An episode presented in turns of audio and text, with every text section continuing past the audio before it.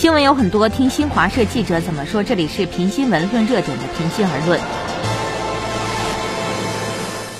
十号，中国和尼加拉瓜复交。尼加拉瓜外交部当地时间九号发表声明，宣布承认一个中国原则，并与台湾断绝外交关系。对此，新华社记者有何观点？一起来听。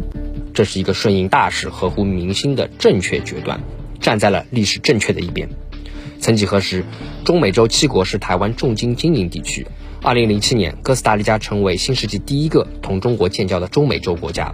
促成中哥建交的哥前总统阿里亚斯坚定地认为，与中国建交是无比正确的选择。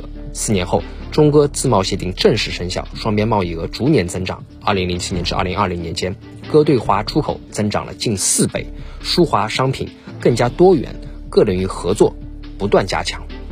继哥斯达黎加的正确选择之后，巴拿马、多米尼加、萨尔瓦多相继与中国建立了外交关系。洪都拉斯总统候选人西奥马拉·卡斯特罗也在竞选期间表达了与中国建交的意愿。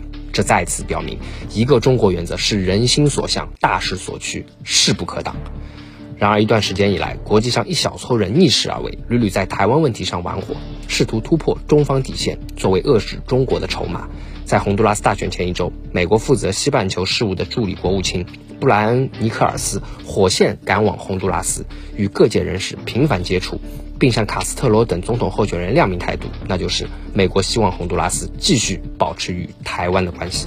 是非自有公论，把台湾作为一张可以打、很好打的牌，认为通过打台湾牌就可以损害中国利益，那是大错特错。美国的小动作没能改变洪都拉斯大选选情，也没能挡住尼加拉瓜做出正义的选择。世界上只有一个中国，台湾是中国领土不可分割的一部分，这既是不容改变的历史和法理事实，也是不容挑战的现状。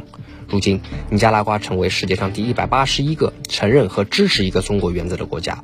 在美台勾结不断在台湾海峡搞事的大背景下，尼加拉瓜的抉择，它的魄力更加令人钦佩。于尼加拉瓜而言，与中国站在一起是正义的选择，是利国利民的选择。